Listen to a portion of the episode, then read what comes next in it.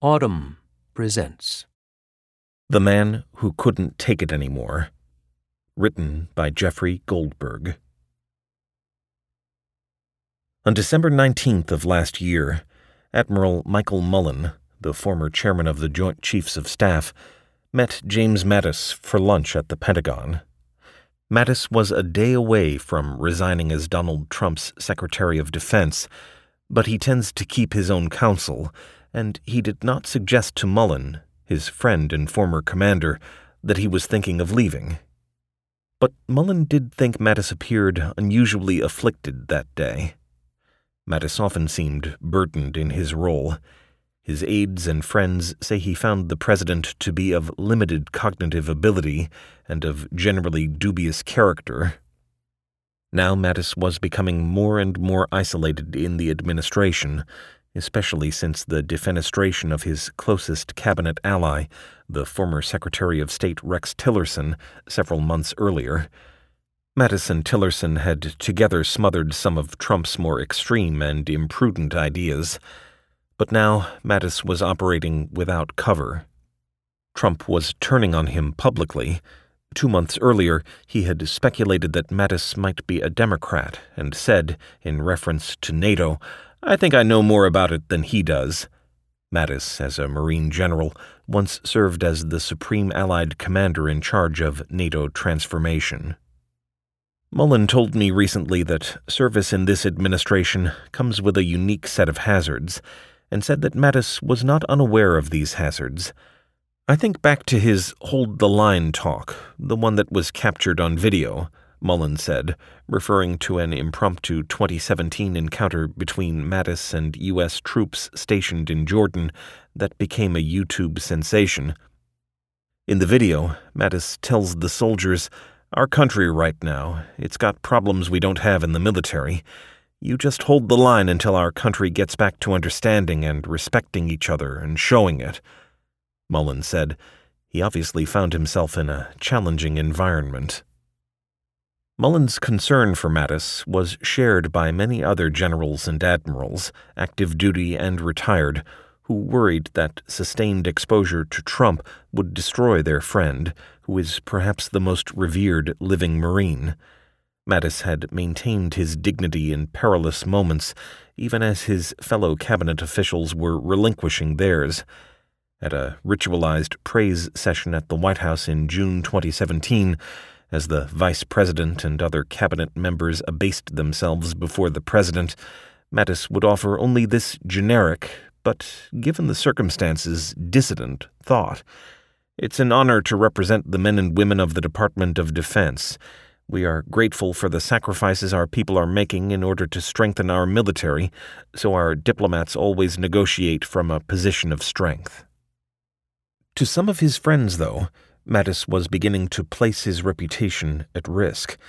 He had, in the fall of 2018, acquiesced to Trump's deployment of troops to the U.S.-Mexico border, and he was becoming contemptuous of a Pentagon press corps that was trying to perform its duty in difficult circumstances. By last December, Mattis was facing the most urgent crisis of his nearly 2 years in the cabinet.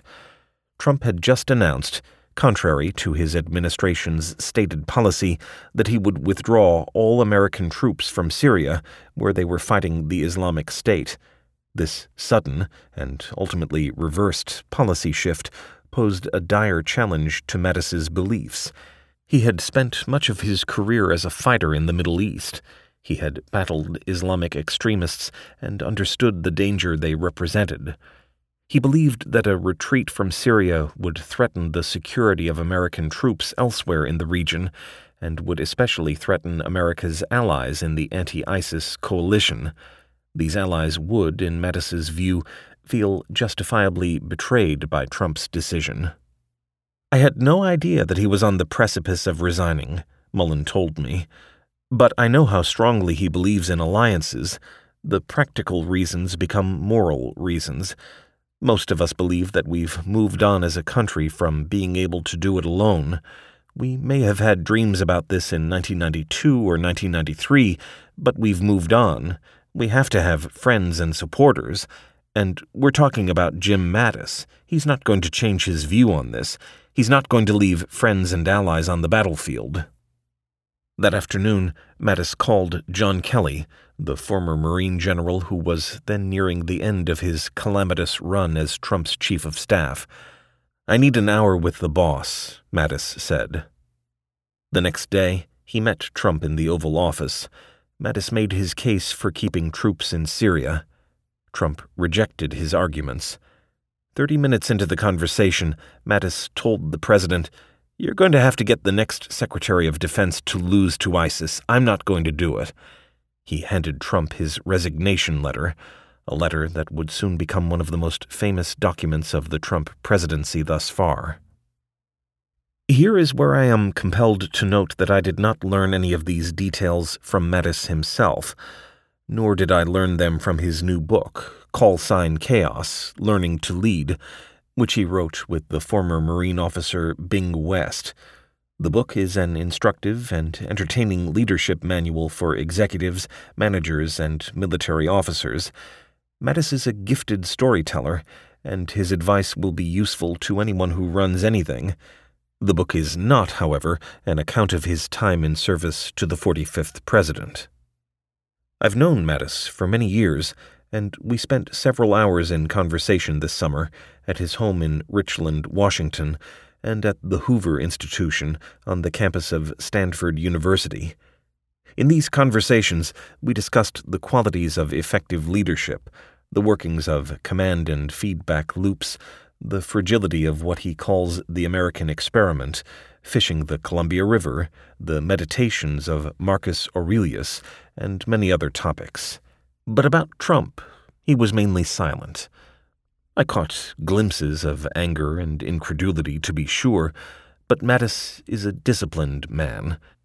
While discipline is an admirable quality, in my conversations with Mattis, I found it exasperating, because I believe that the American people should hear his answer to this question: is Donald Trump fit for command? He should answer the question well before November 3rd, 2020. Mattis is in an unparalleled position to provide a definitive answer.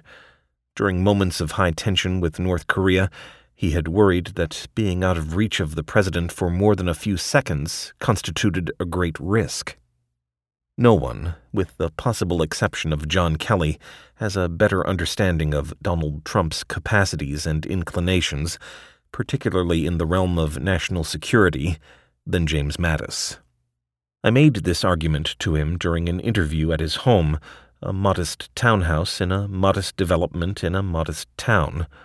Mattis, who is 69, is single and has always been so.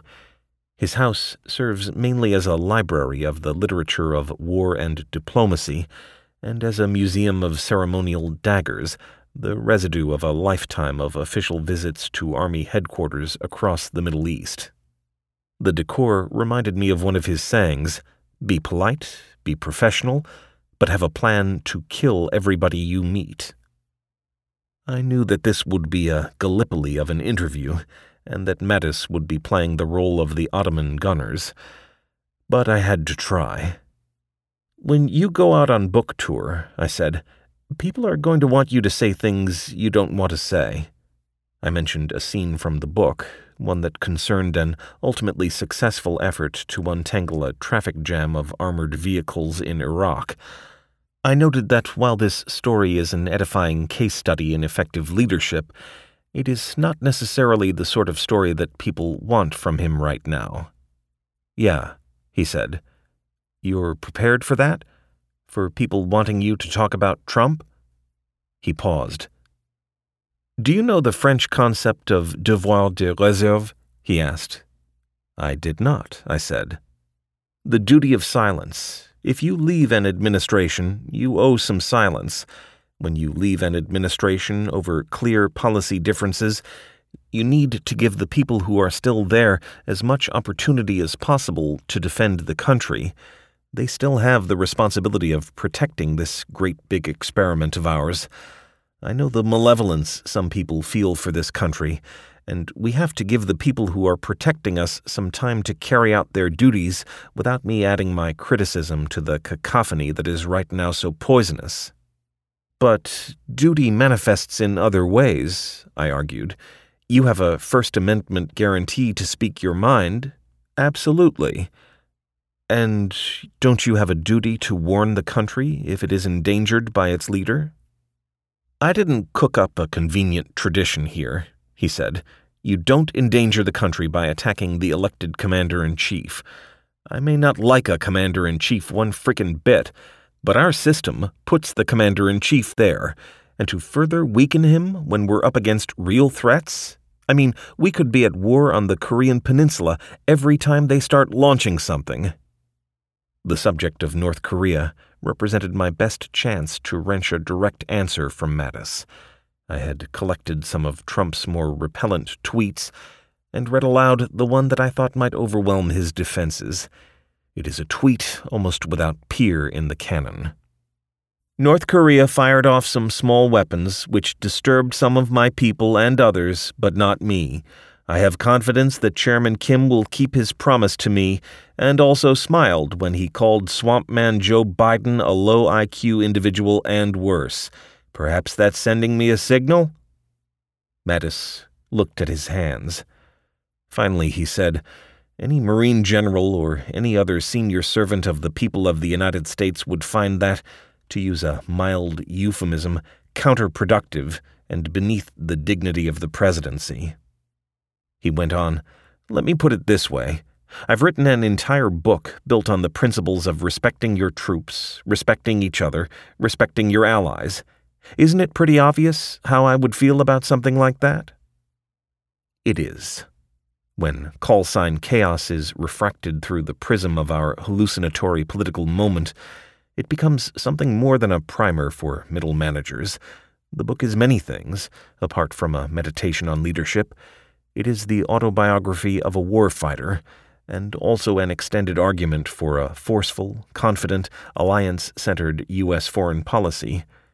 Read another way, though, it is mainly a 100,000-word subtweet. When I mentioned this notion to Mattis, he looked at me curiously. He is not closely acquainted with the language of social media. When I explained what a subtweet is, he said, Well, you saw that my resignation letter is in the book. It comes near the end. Each chapter contains a lesson about personal leadership, or American leadership, or some combination of the two. Coach and encourage, don't berate, least of all in public. Public humiliation does not change our friends' behavior or attitudes in a positive way. Operations occur at the speed of trust. Nations with allies thrive, and those without wither. And then comes the resignation letter, a repudiation of a man who models none of Mattis's principles. While the U.S. remains the indispensable nation in the free world, we cannot protect our interests or serve that role effectively without maintaining strong alliances and showing respect to those allies. My views on treating allies with respect and also being clear-eyed about both malign actors and strategic competitors are strongly held and informed by over 4 decades of immersion in these issues.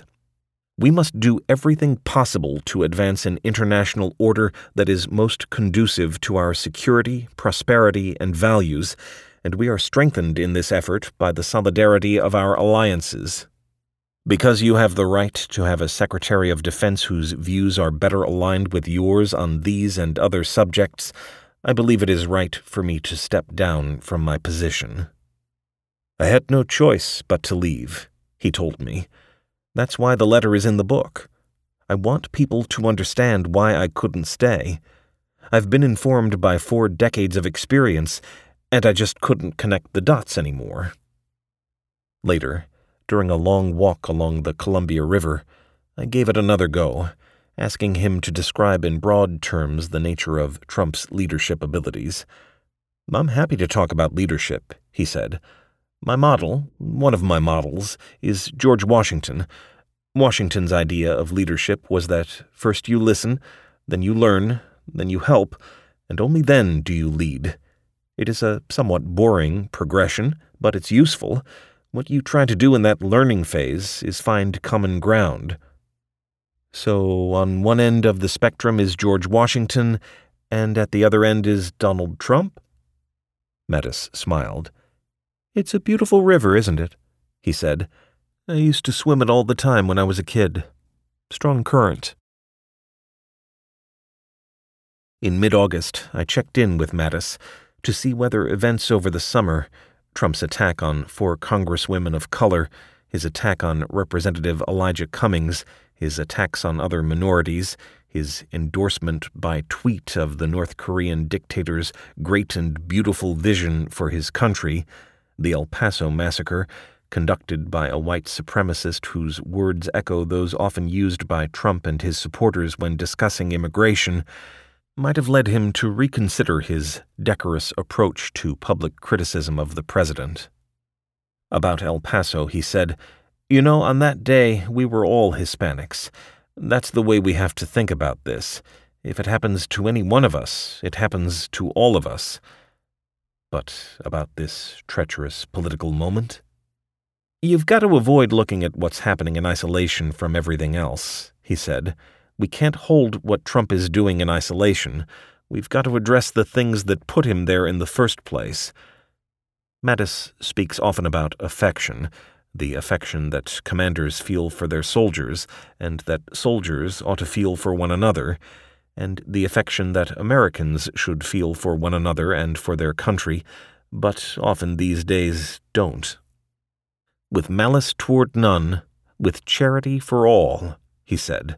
Lincoln said that in the middle of a war. In the middle of a war, he could see beyond the hatred of the moment. I thought back to what he'd told me earlier in the summer, when I had asked him to describe something Trump could say or do that would trigger him to launch a frontal attack on the president. He'd demurred, as I had expected, but then he'd issued a caveat. There is a period in which I owe my silence. It's not eternal. It's not going to be forever. If you enjoyed this production, find the best long-form articles read aloud in the Autumn app, available now for iPhone.